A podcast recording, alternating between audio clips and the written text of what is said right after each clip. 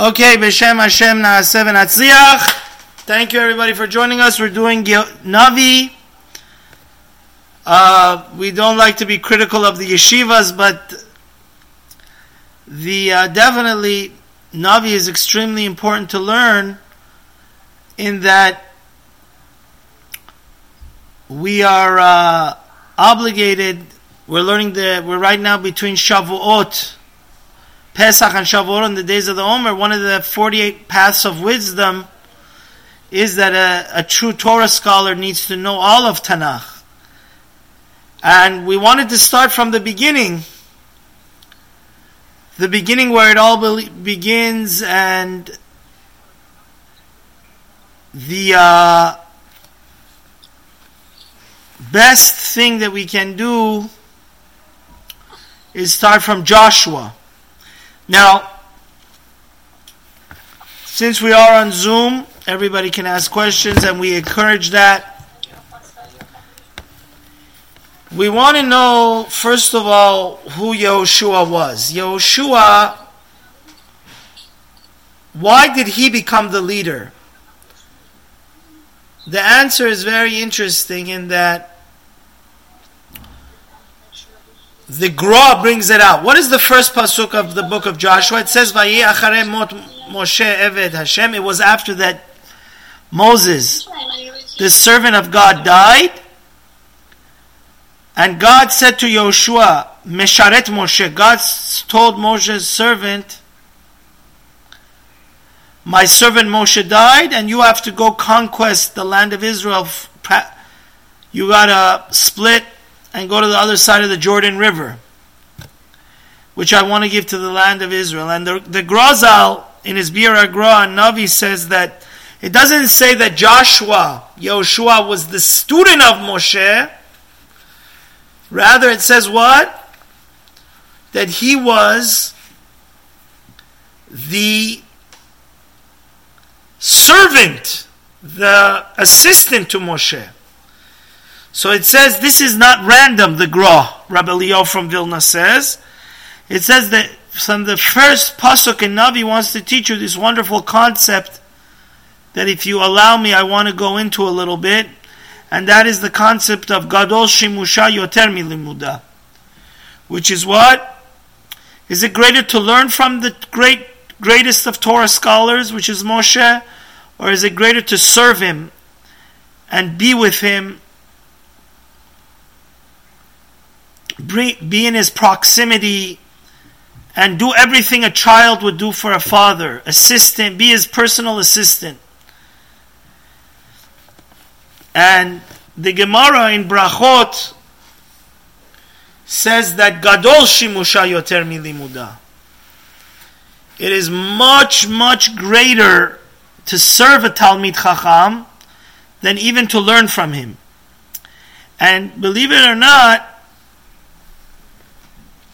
that's why this idea is recorded a second time in Nevi'im. It says Elisha poured water on the hands of Elijah, Eliyahu the prophet. Now the question is this Elisha became did double the amount of miracles than um, Eliyahu was able to do. So why would it say that his ground, his his uh, glorious and crown achievement was that he poured water on the hands of Eliyahu. So the Gemara there says, Amar Rabbi Yohanan, I believe it's in Stav Zayin. From here we see Gadol Shimusha Yoter Milimuda. And really, there's a midrash that says this something outstanding outrageous. The Midrash says black and white. There were people amongst the 70 elders that were wiser than Yehoshua. They had a, which means they had a higher IQ. It could be Yehoshua did not have a photographic memory as, or as high, wasn't as intelligent as them, because that's just who he was. But on the contrary, since Yehoshua was the one that we know he didn't leave the feet of his Rebbe even for a second. When Moshe went up 40 days and 40 nights to the mountain of Sinai, what happened? Yehoshua was standing at the foot of the mountain for 40 days. He didn't even go back to the camp. So it says that ultimately Moshe, when he came down, Yehoshua didn't even know. We see this clearly black and white from the Torah that Moshe, neither did Yehoshua know what was going on. He thought there was a war going on in the camp. Why? Because he didn't want to, it's a golden opportunity to learn from the best teacher in the world, Moshe Rabbeinu. So even though Yehoshua did not have the highest IQ, he never wanted to leave the feet of his Rebbe, and therefore he always was there. And that's why he really deserved to become the next leader of the nation of Israel. Because he had the most practical experience. See, gentlemen and ladies that are out there listening to us, why is it greater to, for example, have a Shabbat meal with your Rebbe or a great Torah scholar, than learn from him because actions speak greater than words. And if you look in the Gemara, Rabbi Akiva Eger actually brings a fascinating thing. There's a Gemara in Ketubot that talks about why do we nullify and stop learning. We stop the yeshiva to go attend the kala, a wedding of a girl, or if there's a funeral going on and there's not enough people at the person's funeral, we give um, honor. So the Gemara says that what?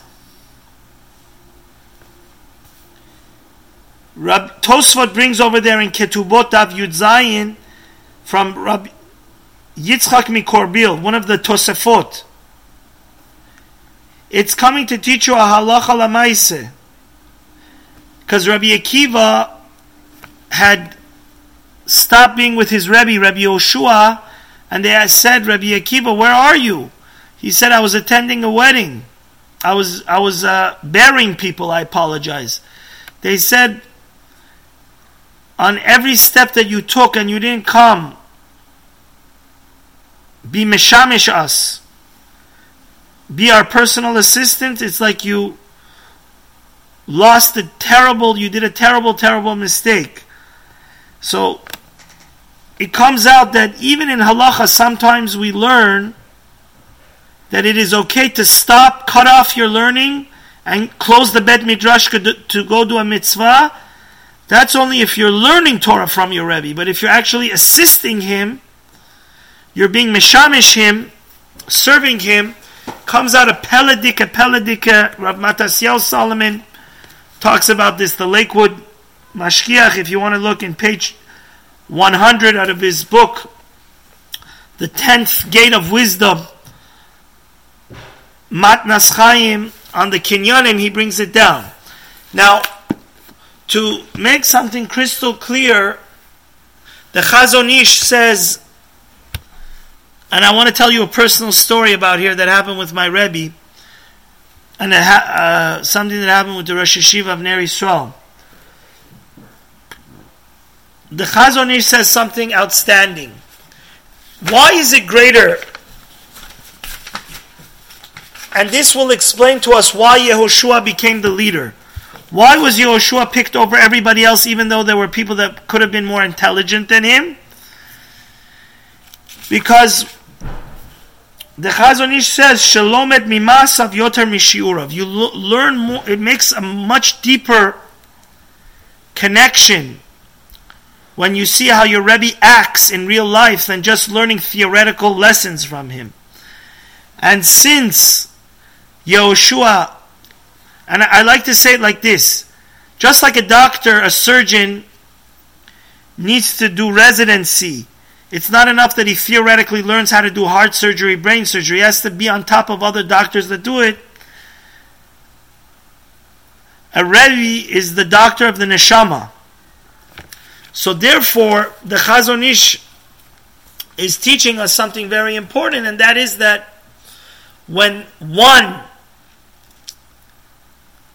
actually practically sees how the Rebbe, it's called the fifth Shulchan Aruch. It's what's ever, it's all the white stuff that's written between the lines. How to practically be a leader.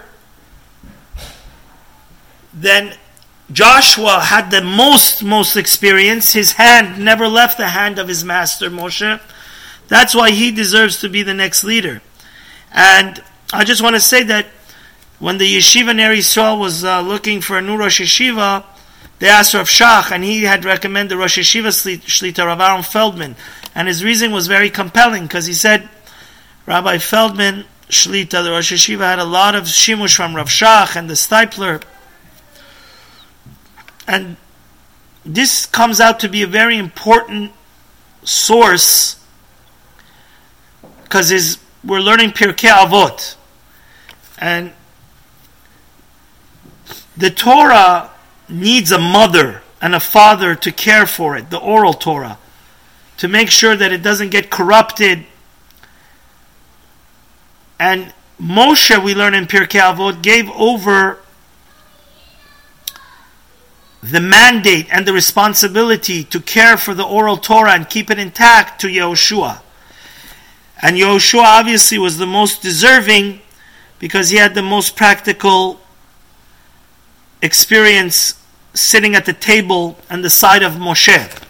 And personally, I could tell you, Elliot and Elijah, that it's a wonderful thing to be a good husband and help in the house. But one time I went to my Rebbe, Reb Tzvi, on Purim to give him Mishloach Manot, and I saw that he had invited the whole, his whole shiur, his whole class to come eat the Purim festival with him, the Purim meal, and he was setting up the table himself. So just like they say, a picture says a thousand words, when you see that the Rebbe is actually setting up the Purim table and putting the cups on the table, I was a little bit shocked because he was such an intellectual, he is such an intellectual person, Shlita. So Yehoshua had that great luxury and honor to see Moshe in action, not just theoretically teaching laws. And therefore, he is the most deserving uh, to be the replacement. I just wanted to say another idea here. When we learn Navi, if you want to look it up on the Sefaria app, or hopefully you have Navi, please look this up. Both in passage 1 and in passage 2 it doesn't refer to Moshe. It says Moshe Avdi met v'ata kum over hayarden hazeh. God tells Joshua, my servant Moshe passed away. Again, in the first passage of Navi, it says it was after the death of Moses, the servant of God.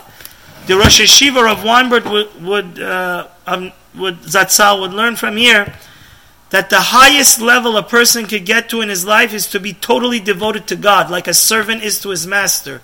He has no personal motive, he has no um, personal agenda. And that brings me to a great Hasidic story. It says, one time there was a Chassid, he went to his Rebbe, he had a terrible, terrible financial crisis, and he had like 10, 12 kids so he went, he, the Rebbe said, in Hallel, if you have kavana by, uh, by Ana Hashem, all your problems are going to be solved. So the Chassid went all the way back home, dozens upon dozens of miles, and he waited for Rosh Chodesh. He said with the most kavana, Ana Hashem Ishiana, Ana Hashem Atzlichana, but the entire month his uh, fortunes did not improve. So again, he went back to his Rebbe. He made the long trek He said, Rebbe, Rebbe, Rebbe. I said, Ana Hashem. The Rebbe said, no, you have to have kavana and Ana Hashem ki ani avdecha ben amosecha, amatecha, in ma'ashiv la Hashem. When you say, Hashem, I am your servant, the son of your maidservant, like David says, so we see the greatest of the great Jewish leaders, they had this unwavering commitment to be totally, totally, totally, totally devoted to Hashem. That's the madrega of Eved Hashem. And if you learn in the most classical Jewish book of Musar, the Chovot HaLevavot, it talks about how important it is to get to this level of being totally devoted to God and His Torah. Now, talking about Yehoshua, we know that unfortunately Yehoshua, as great as he was and as wonderful he was, the face of Moses is like the sun, and the face of Yehoshua is like what? The moon. But make no mistake, if God chose Yehoshua to be the leader of the Jews, and to conquest and give us the holiest treasure, which is the land of Israel, which we can't do almost 30 to 40% of the positive commandments of the Torah are impossible to do outside of Israel without the holy temple. And Joshua was the man, is because let's not forget, Joshua was a was very faithful servant of God. One of the things that makes Yehoshua so great is that he did not cave into peer pressure. We know that the 10 of the 12 spies, what did they want to do? They said evil gossip about Lashon, Lashon Har, about the land of Israel, and that caused God to bring Tisha B'Av and the Jews to be wandering in the desert for 40 years. The Ramchal brings from the Arizal a tremendous thing, and I saw Rav Tzadok Cohen also brings it. The Sefarim HaKadoshim, the Kabbalistic books, bring something so heartwarming. If the Jews had not sinned at the Chet of the Meraglim, guess who would have been Mashiach ben Yosef? Yehoshua ben Nun would have been Mashiach ben Yosef. What greater Mashiach ben Yosef than the prime student of Moshe? And that's the reason that Yaakov blessed Ephraim first. And that's why every Friday night and any time we bless our children, we say, Yesimcha Elohim ke Ephraim ke Menashe. Because Joshua came, Yehoshua came from Menashe, I'm from Ephraim, I put, and Yehosh, Ephraim was much greater Torah scholar. And Yehoshua was, because Yehoshua was so great, this caused that God should want him to be the Mashiach ben Yosef, and guess what his day of coronation would have been? And I guess learning Navi a while now with my son, it could have worked out that Mashiach ben David is the king and his assistant like president, vice president, Lahavdil. Mashiach ben David is like the king, and Mashiach ben Yosef is the assistant, the Sagan, like the Sagana Kohanim. And guess what his day of coronation would have been? His day of coronation would have been Shiva Asar Betamuz. Instead, that was the day that Moshe broke the Luchos. And guess what? If the Jews it could be because of the both sins, the sin of the golden calf and the sin of the and the sin of the evil gossip, Meraglim, and Tisha B'Av would have been the who would have been the Mashiach ben David? None other than Moshe Rabbeinu's own brother-in-law. It would have been who? Kalev ben Yefuneh. And actually, there's a midrash that says Yehoshua and Kalev were on the same high spiritual level. And guess what his day of coronation would have been? Tisha B'Av. This is why later, when Mashiach comes, Shivasar Betamuz will become a holiday. It will become an auspicious and holy day because it's going to be the day that Mashiach ben Yosef becomes our king and our Messiah. And the day of Tisha B'Av, like it says, Mashiach is born on Tisha B'Av. That's why we don't say Tachanunim and confess our sins. Because that's going to be the day of the coronation, where our king Mashiach is crowned on the day of Tisha B'Av.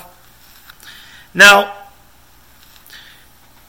the Midrash brings a beautiful idea here about Yoshua and Moshe.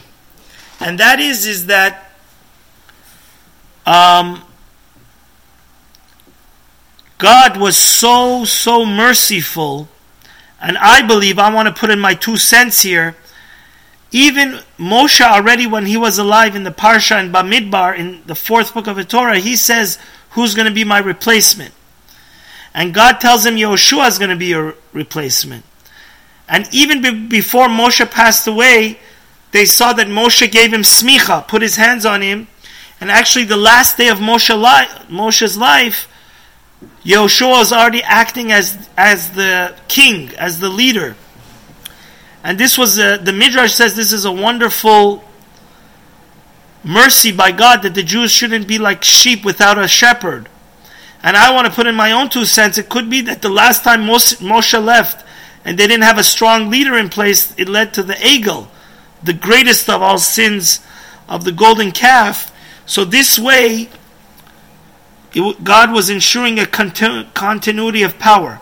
God, in His grace, great mercy, when Moshe was still yet alive, Yoshua was in charge. And there's a midrash that says it was hard for Moshe to relinquish his power but in the end of the day, the Midrash again goes ahead and explains the greatness of Yehoshua. Yehoshua was tremendously humble, like his mentor and predecessor Moshe. And it says that he actually, whenever Moshe used to give a class for 40 years, believe me, the Jews were not playing golf in the desert for those 40 years. They were learning Torah because they didn't have to work, they had the man. And who would set up the benches when the Jews would sit around Moshe to listen to his Torah? Torah Sivalanu Moshe Morasha Keilat Yaakov. When Moshe was instructing the Jews, it was none other than Yoshua. Now the question is, why is he not called Yoshua Ben Nun? Why is he called Bin Nun? Ben Nun has two dots. Bin Nun, and it says that Moshe, most people have one father, but since Moshe Yoshua was so cl- close to Moshe Rabbeinu, that's why it says Yoshua bin Nun, because it really had two fathers. Nun was his only physical father, but he had another spiritual father, which he was very, very close with, that was none other than Moshe. Now, we have to know that nobody in the world, when Moshe died, was as depressed as Yehoshua. Because imagine, he was with him 24 7. But God, in the uh, continuing on in Navi, he tells in passage 7 that Yoshua needs to be strong. He, he says, Rak chazak ve'ematz me'od. Be very strong to keep the Torah. And God here, the Midrash says, promises Yoshua two things. He says, Don't think I'm going to abandon you. The same way I was with Moshe, I'm going to be with you. Just like I split the Red Sea for Moshe, I'm going to split the Jordan River for you. Just like Moshe lived to 120, you also are going to live to 120. Now, unfortunately, we're going to learn in the end of the book of Joshua, Yehoshua, that he made some mistakes. Just like Yaakov Avinu was supposed to live 180 years like his father Yitzchak, or at least 175 years like Abraham, Yaakov Avinu did some sins. He complained he was ungrateful for his difficult life, and God subtracted 33 years of his life. Yehoshua also made some big fat mistakes, and instead of living 120 years, I believe he got he lived like his great great grandfather Yosef 110 years only. But in the end of the day, Yehoshua did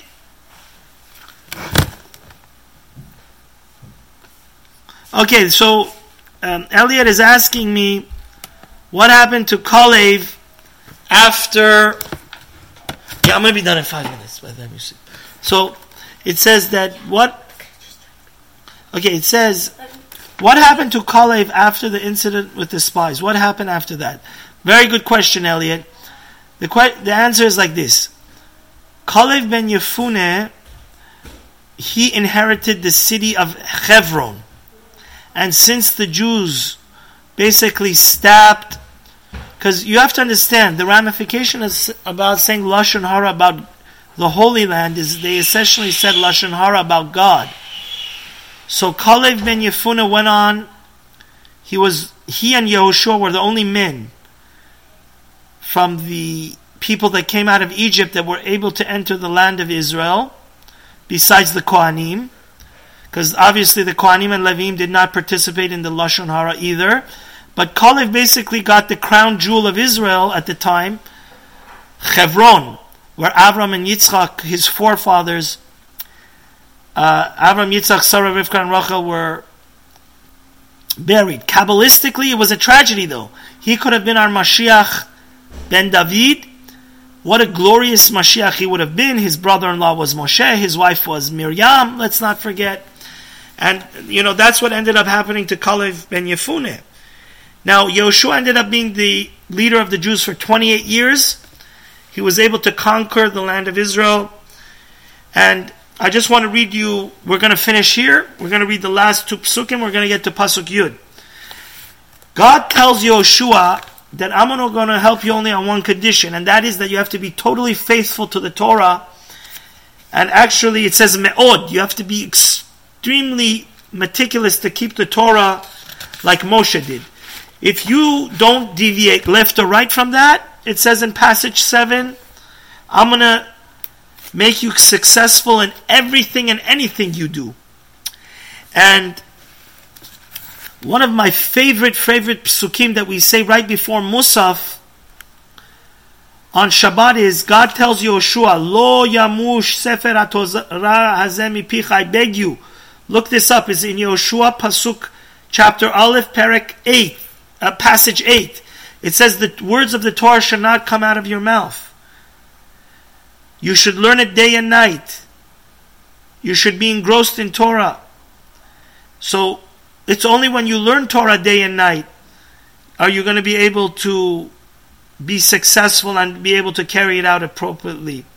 And then you're going to be, and God promises Yehoshua, He says, Yehoshua, even though there's 31 kings, which was much, much more than Moshe Rabbeinu had to deal with,